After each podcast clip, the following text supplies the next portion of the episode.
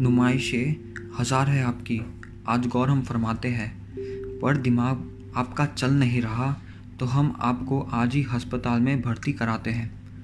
कर रहे चुनाव और रैलियाँ किस हक से आप?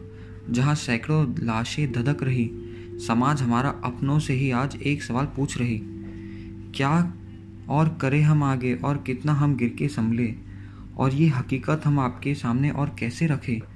ज़रूरत नहीं है आपकी। मज़बूत हम अब हो चुके, पर आपकी तबीयत ठीक नहीं लगती, इसलिए आपको अस्पताल में भर्ती कराते हैं।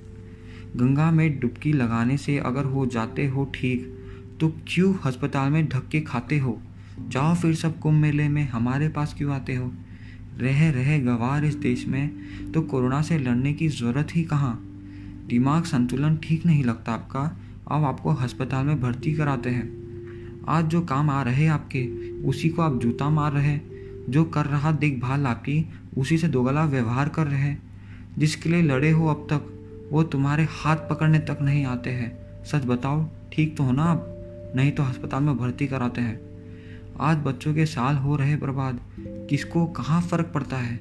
वैसे भी आज देश का बच्चा बैठा अपने मोबाइल पर निठल्ला है।